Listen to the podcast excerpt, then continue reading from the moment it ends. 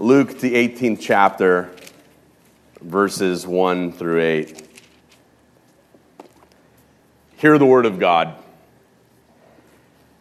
And he told them a parable to the effect that they ought always to pray and not lose heart. He said, In a certain city there was a judge who neither feared God nor respected man. There was a widow in that city who kept coming to him and saying, Give me justice against my adversary.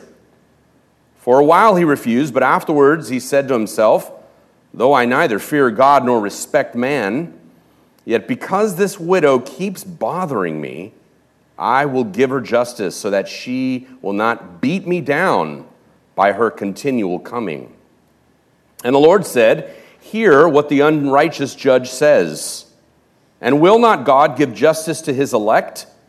Who cry to him day and night?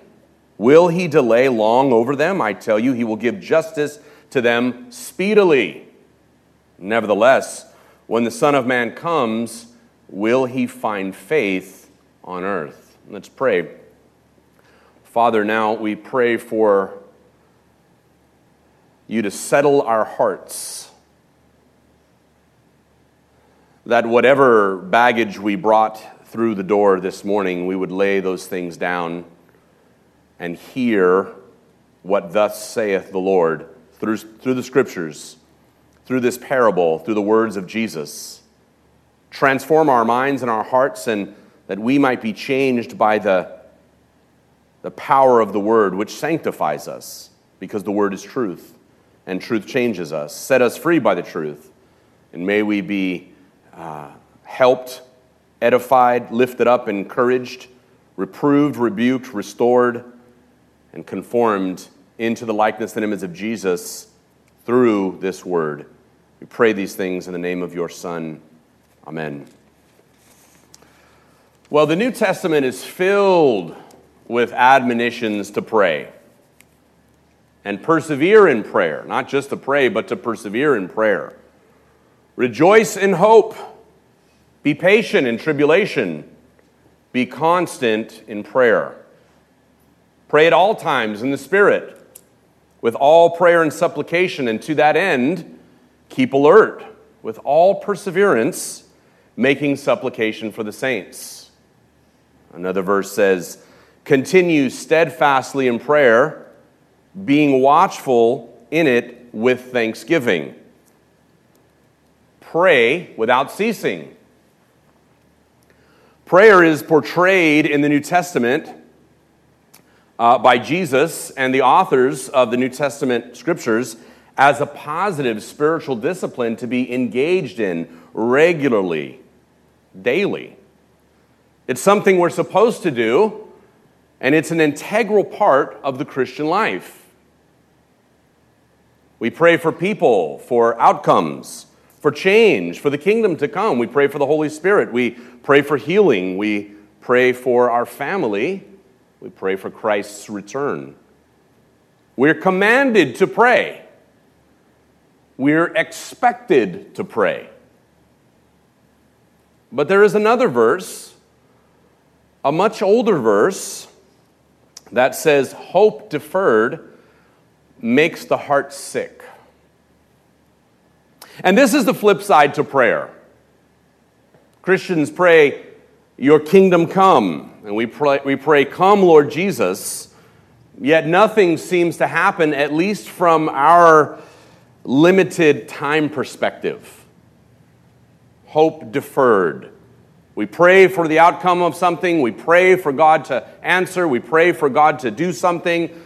But from our perspective, sometimes nothing happens. Now, many of you have testimonies of times, many times, where God did answer, but there are those times, there are those things in our life, those prayers that seem to go nowhere. I remember in 2003 getting the phone call from my sister in law. Maribel's sister married my brother about 10 years after her and I were together, Maribel and I. And they had been married about a year, year and a half, and my brother had never been married, neither had her sister. And they had a baby, my nephew Micah, and he was about 10 months old. And Anna, Maribel's sister, my brother's wife, was at our house. They were making Puerto Rican soup. Maribel's Puerto Rican. They were making Puerto Rican soup until about noon. And Anna got home and uh, called us screaming. My brother was motionless on the bed, not breathing. And um, the paramedics had just showed up, and I could hear them saying, He's gone. And I raced up. They lived about a city away from us, about 30 minutes, and I raced up there and I held all of my emotions in suspense. But in my heart, I felt it. And I got there, and my brother was not moving, he wasn't breathing. We, they rushed him to the hospital, and, and they took him into the emergency room and put a curtain around the gurney, and he was laying there with one of those tubes down his mouth. And it was me and my father and one of the elders from our church, and my brother was dead. And one of the elders from the church was praying for my brother to come back to life. Uh, but I knew that prayer wasn't going anywhere. It wasn't that God didn't hear it, God heard it, but my brother's time had come. He was gone. And so sometimes certain prayers that don't get answered stagnate us in our faith. They can. They can threaten to do that. They can threaten to, to rob us of our confidence we have with God, where, where our idea of a personal, warm, loving God who hears and answers us and who's with us in every trial can threaten to be reshaped into an idea of God as kind of a cold, impersonal deity that leaves us in this world to fend for ourselves. That's what unanswered prayers sometimes can do. It can lie to us and tell us that we're really on our own, that there's nobody on the other end listening, that there's no one with any power to do anything. When our hope is, is deferred, it makes our hearts sick. I don't know if there are any disheartened folks in the building this morning, any weary people today whose hope has been deferred, but Jesus has a word for you. And Luke writes in verse 1 that Jesus gives this parable to the effect that people ought always to pray, believers, certainly the disciples, we ought always to pray and not lose heart because Jesus knows that tension between hopeful expectation and delay that defers hope and makes the heart sick. So he gives this parable. This parable is, is given by Jesus because he's not ignorant of the challenge of prayer. Jesus was always praying and did not have all of his prayers answered either.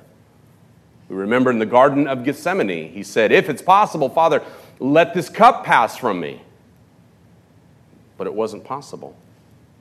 Some things aren't.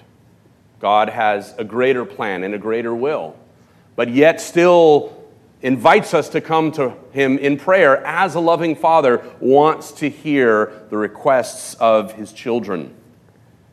My children come to me, they don't have to beg and plead and grovel and get down on all fours like I'm a stranger who really has, you know, all the good things are, you know, clenched tightly in my fist. I don't want to give it. My children don't come to me that way. When they need something, they speak to me openly because they know their Father loves them. And Jesus commands us to come to God like a loving Father and make our requests known. Jesus also knows the difficulty that we have, and so he gives us this parable. verse 2 There was a certain judge in a city who neither feared God nor showed regard for people certain judge who doesn't fear God, doesn't care about people, a corrupt judge, a magistrate, someone who's in power, who has the, the power to grant people justice, ostensibly in a courtroom, who is not guided by any feelings of the law being sacred or people being sacred. He's just out for himself. In Scripture, a righteous judge judges on the Lord's behalf. Chronicles 19 and 6, his judgments, it says, are to guard against the perversion of justice, the biblical idea of what a judge should be. He shows no partiality, he doesn't take bribes, he fears the Lord. And this fellow in Jesus' parable is quintessentially the opposite of that. He's corrupt, he's not out for justice, he's out for himself. His rulings from the bench are up to the highest bidder. He's selfish, without compassion, self centered, self absorbed, the opposite of God's vision of justice. You wouldn't want to appear before this judge or make an appeal to him. He's a crook, but he has the power to do what's right. Jesus is giving us an illustration. This is, this is not a real person, but it's, it's, it's for the purpose of the parable. And someone without any ability to appeal to his sense of aggrandizement, self aggrandizement, comes to him, a widow of all people. Now, a widow is somebody with none of the necessary resources to procure favor of a judge, let alone a corrupt judge. So there's this contrast here of someone who has lots and lots of power. Very few people, besides very powerful leaders in our country, have more power in, in the local community than a judge. A judge has a lot of power. And in contrast, a person who probably has no relative power in comparison is a widow. A widow is defenseless, she's vulnerable, and in the ancient world, widows were often dirt poor. They had the, the, the, the voice, the status of a bag lady. I don't see a lot of bag ladies here in West County, but I grew up in Hollywood, in Los Angeles, and they were all over the place. And sometimes they would talk to themselves and they didn't have a lot of status in society. If they shouted on the street corner, nobody paid attention. And so, what Jesus is trying to do is give us a contrast of someone who has a lot of power but doesn't care about God, uses his power for their own selfish purposes, and someone who has absolutely no power. And these two contrasts are here in this parable the judge and the widow. And she cries out in verse 3 Give me justice against my adversary. In all circumstances, she has zero chance, but it says that she kept coming to him. She kept coming to him. And this touches on certain Jewish ancient sensibilities because widows are one of a special category of people who, along with orphans and foreigners, were under the special protection of God. Philo of Alexandria, listen to this. He's a first century Jewish writer. He says that God provides for the orphans and widows because they've lost their protectors. In the first case, parents, and in the second, husbands. And in this desolation, no refuge remains that men can give. And therefore, they are not denied the hope that is the greatest of all the hope in God, who, in the graciousness of his nature, does not refuse the task of caring for and watching over them in their desolate condition. Widows were powerless because, one, they were women. Now, things have changed a lot in our world, and they're still changing, but in the ancient world, women were relatively powerless without a male protector. Widows were poor because they were often without income, and they were vulnerable without the protection of their husbands which made it easy for people to ignore them. As I said a minute ago, they had the status of a bag lady, often. Have you ever felt ignored by God? That if God is listening, He's not doing anything about it? That God was silent? You know, that may be the hardest part of prayer. Is we pray to a God who at least in the moment does not talk back to us audibly. Now, those of us who have really good theology, we know that God speaks through nature, God speaks through Scripture, but in the moment of prayer, God does not seem to respond in the way that we would want Him to, especially when there's a trial, especially when we're suffering or going through tribulations. God can often seem silent. And maybe you're here this morning and you feel that God has been silent. I've wrestled with this myself over the past year or so as I've struggled with my own suffering, my own uh, tr- attempt to understand the suffering of others. And I've mentioned this before, but you know, the cancer diagnosis had me thinking about where was God, where is God, And as I prayed and cried out to him, I often didn't hear anything back, and sometimes you don't feel anything back. But God, in his wisdom, allows us to wrestle through those feelings of aloneness. And in that process, our faith somehow becomes stronger. Now, certainly, the silence of God can weaken faith, it can do that. And that's when suffering moves to evil. Not all suffering is evil, but sometimes suffering can become evil if it causes us to doubt and lose our faith. But it seems for the most part that God allows us to wrestle with that silence, and our faith regroups. Our faith has to reinvent itself, not because we're convincing ourselves that there's a God there when there really isn't, but something happens in our faith where we're able to latch on to other things in our relationship with God. And this is why faith is so incredibly valuable in the sight of God. I've reflected recently why is faith so important? What is it about faith that justifies? Why isn't like a certain action that justifies? What is it about faith? Why has God made faith the fulcrum point on which our relationship with Him, you know, swivels or moves? What is it about faith? Faith justifies because it's so darn hard sometimes. Faith is hard. Faith can be really hard. It can be hard to believe God when you feel ignored. It can be hard to believe God when you feel abandoned. It can be hard to believe in God when He's silent. And sometimes it appears He is silent. But that doesn't mean God isn't listening, and it doesn't mean God doesn't care, and it doesn't mean that God doesn't answer. And it doesn't mean God does not speak to us, but He often doesn't speak to us in the ways that we would hope. When hope is deferred, it threatens to transform one's personal triune theism, this idea that God, Father, Son, and Holy Spirit personally relates to us in a warm and loving relationship. And when hope is deferred, it threatens that. Threatens to transform that idea, that idea of God into a cold deism. Now, who's heard of these two words, theism and deism? Who knows what that is? Theism is the idea that God relates to human beings personally. It's really the biblical concept of God. Now, Muslims and other faiths have a, an idea of theism also, a personal, personal God. But deism, which is the faith of many of our founding fathers, was this idea that there is someone out there and he made, he, he kind of got the universe started, but he's just kind of been like, you know, he's backed away saying, figure it out. You're on your own. You know what to do, figure it out.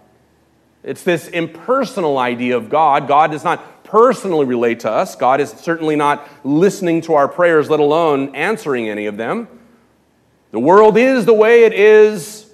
Make use of it because there ain't no help coming for me. That's the cold, impersonal deism. That is not biblical Christianity. That is certainly not the idea of God from Scripture. Many have this idea. In some ways, it has helped many people. They pull themselves ostensibly up by their own bootstraps because they feel like there's no help coming from God. I'm just going to do my own thing. And many people have been successful and, you know, um, made avenues for themselves in this world and, and done things.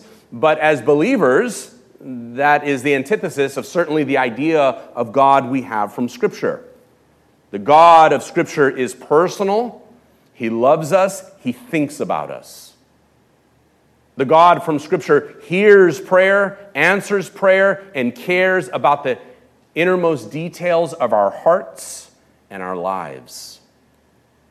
The God from Scripture is warm he loves us. He feels love for us, not a cold, distant, impersonal connection or lack of connection. We would call this the immanence of God. God is transcendent, He exists out there beyond space and time in eternity, and at the same time, He's immanent. He's with us, present with us, present in this world. Now, this widow, as I mentioned before, has this status that is not an important status. And we're not told the injustice she suffered, but her gender and her powerlessness make any venture into the male realm of public courts forbidding, right? The only weapon she has is persistence. Now, in ancient Middle Eastern courts, it wasn't like it is today, where there's a list of cases on the docket and the judge calls up the next person. Often, what happened in the ancient Middle Eastern world is the judge sat on his seat and crowds would come forward in sort of a chaotic gathering, and whoever shouted the loudest for their case to be heard and muscled their way to the front got heard. I had a friend go to China on business um, a, a while back, and he said he went somewhere and stood in line, and he said everyone just cut in front of him. And, you know, in America, we wait in line, we pull up to a red light, we wait, even though there's no cars, we don't pull into the intersection. Like, we've got all these rules that, you know, that kind of guide us and lead us. He said, but in China, you know, if you go up to go buy food at a vendor, you just muscle your way to the front, at least in the city he was in. And in the ancient court system, it was like that too. You just muscled your way up, and you were heard not on account of whatever order your case was in, but on how shrill your cry for justice was. And so she comes persistently pleading with this shrill voice Give me justice, give me justice, give me justice over and over and over again. It says in verse 4 for a time, he was unwilling to act, but afterward he says to himself, Though I neither fear God nor respect man, yet because this widow keeps bothering me, this widow keeps bothering me, I'll give her justice so that she won't beat me down by her continual coming. Despite his lack of humanity, he decides to act on her behalf because she's wearing him out. She won't take no for an answer. This shrill voice crying from the you know, edge of the crowd, give me justice, give me justice, give me justice. Avenge me, avenge me, give me justice. And after a while, he says, okay. He can't take it anymore. Now, right now, some of you are probably thinking, okay, so I got it now. So the key to unlocking prayers is to realize that, that God's really busy, but if we pester him long enough, we'll get what we want. Just like this widow, if we keep bugging him, we'll, wear, we'll somehow wear God down until he can't take it anymore and he'll release his tightly clenched fist? No. Actually, please don't think of God this way. The point actually is that God is not like the unrighteous judge, and we're not like the poor widow. Jesus says, Listen to what the unjust just judge says. And will not God bring about justice for his chosen ones? Not a widow, not someone who's powerless with no connections, but will not God bring about justice for his chosen ones who cry to him day and night? Will he keep putting them off like this unrighteous judge? No, I tell you. He will see that they get justice quickly. The parable is not an allegory, it's a study in opposites. All right? It's not an allegory, well, the judge is God and we're the widow. Wrong. In fact, some parables function that way, this parable doesn't. This is actually a study in opposites. God will not, will, excuse me, will not God unlike the unjust judge, bring justice for his elect who cry to him, though he patiently waits to act for them. In other words, Jesus is saying, People, you're not like this widow. In fact, you're totally opposite from this powerless widow. The widow was poor, powerless, forgotten, abandoned, and had no real relationship with the judge. She's just a face, she's just a number, she's just a problem. And Jesus is saying, You are totally unlike that widow. You're God's heirs. He uses the word elect, chosen ones. That's just one of the many metaphors for the children of God. We're heirs, we're elect, we're chosen one, we're beloved, we're the people of God. We're his treasured possession. All of these beautiful words which richly communicate the relationship we have to God, which is not one where our voice is meaningless, where we're badgering God. God is too busy for us, but says, okay, okay, okay. That is not the God we have in Scripture, certainly not the God of this parable. Jesus is saying, You're not abandoned, you're adopted. It's not hopeless for you. I don't forget about you. You're a priority because you're related to me. This is what God is saying through this parable. You're related to me because you're God's sons and daughters. Verse 7 Won't he give justice to his elect who cry to him day and night? In other words, will not God ultimately make all things right for his chosen and elect beloved children? Unlike this judge who gives in because he's being pestered to death? And so, if you're here today, this morning, and your hope has been deferred, God has not forgotten you. He will come through. Or you may be someone who sees prayer as a waste of time. Frankly, I have actually talked to people, Christians, who don't pray. They just don't pray. It's just a waste of time. I've even heard stories of pastors who don't pray. They prepared their sermons, they were very good administrators, they had great plans and programs, but they didn't pray. Their ministries got very large, very successful, and then one day there was a fall. You hear about it all the time.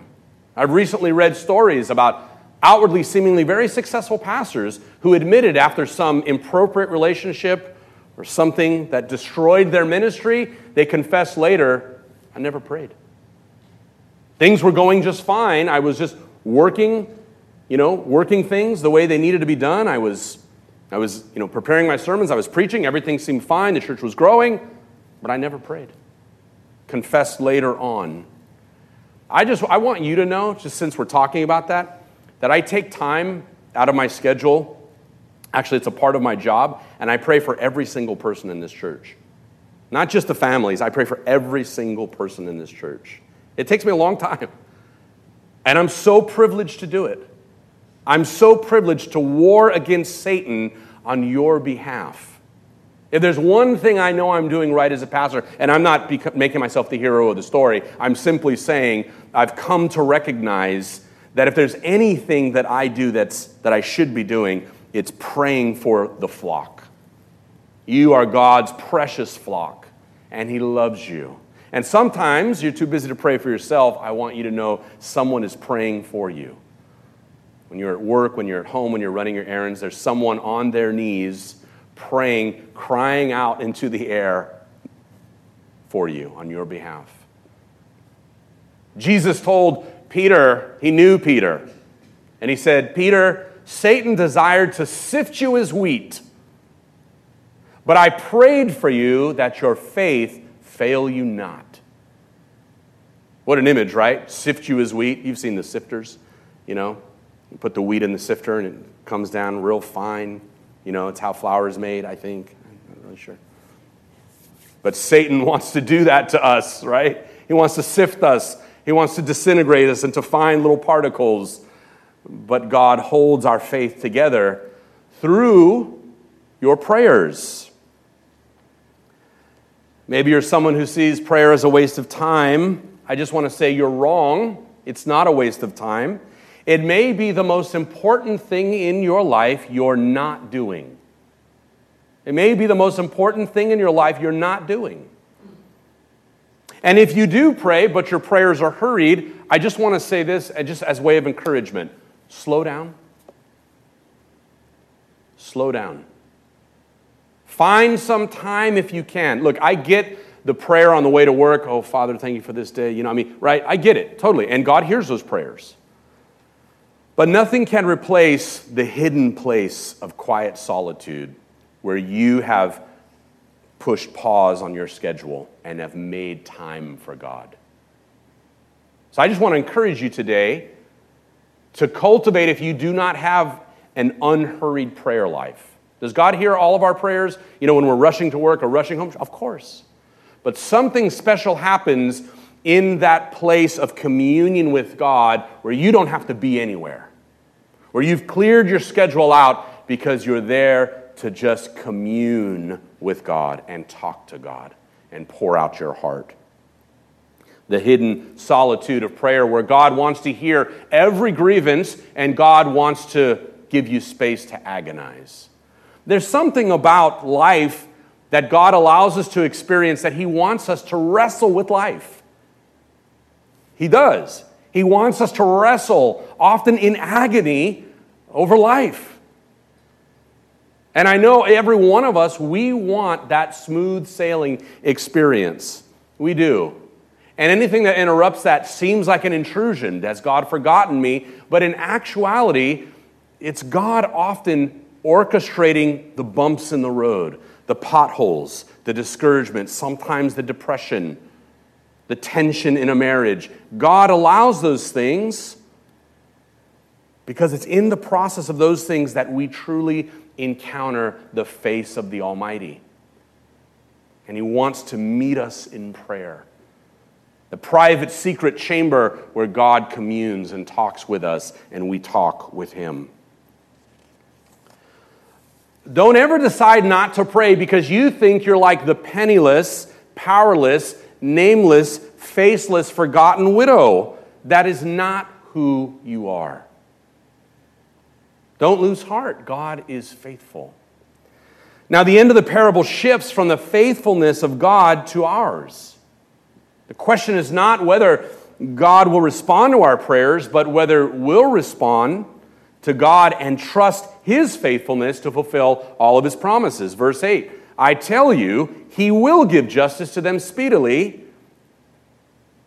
Nevertheless, when the Son of Man comes, will he find faith on earth? The focus shifts from the faithfulness of God to hear our prayers to our faithfulness to trust that he hears and will fulfill his promises. Jesus recognizes the, the tension, the discouragement, and then pushes it back on us. Encourages, admonishes us, and commands us Will you still believe? even though sometimes hope is delayed. We hate delay, don't we? In our on demand culture, right? You can get almost anything now on demand. I went to Sheridan's last night. My son is in town. It was hot, and I got there and I had to wait in a long line. Of course, it's really hot. Of course, you know, the, the custard place is going to be packed. And I was just, oh. you know. I mean, it took about 11 minutes to get to the front of the line, but it just, that's just not how we live in our culture anymore. Everything is boom, boom, boom, boom, boom. And so when God delays, it can really get us down. None of us like it. But it doesn't mean God isn't faithful. He's faithful, He loves you. And He wants to know do you still believe?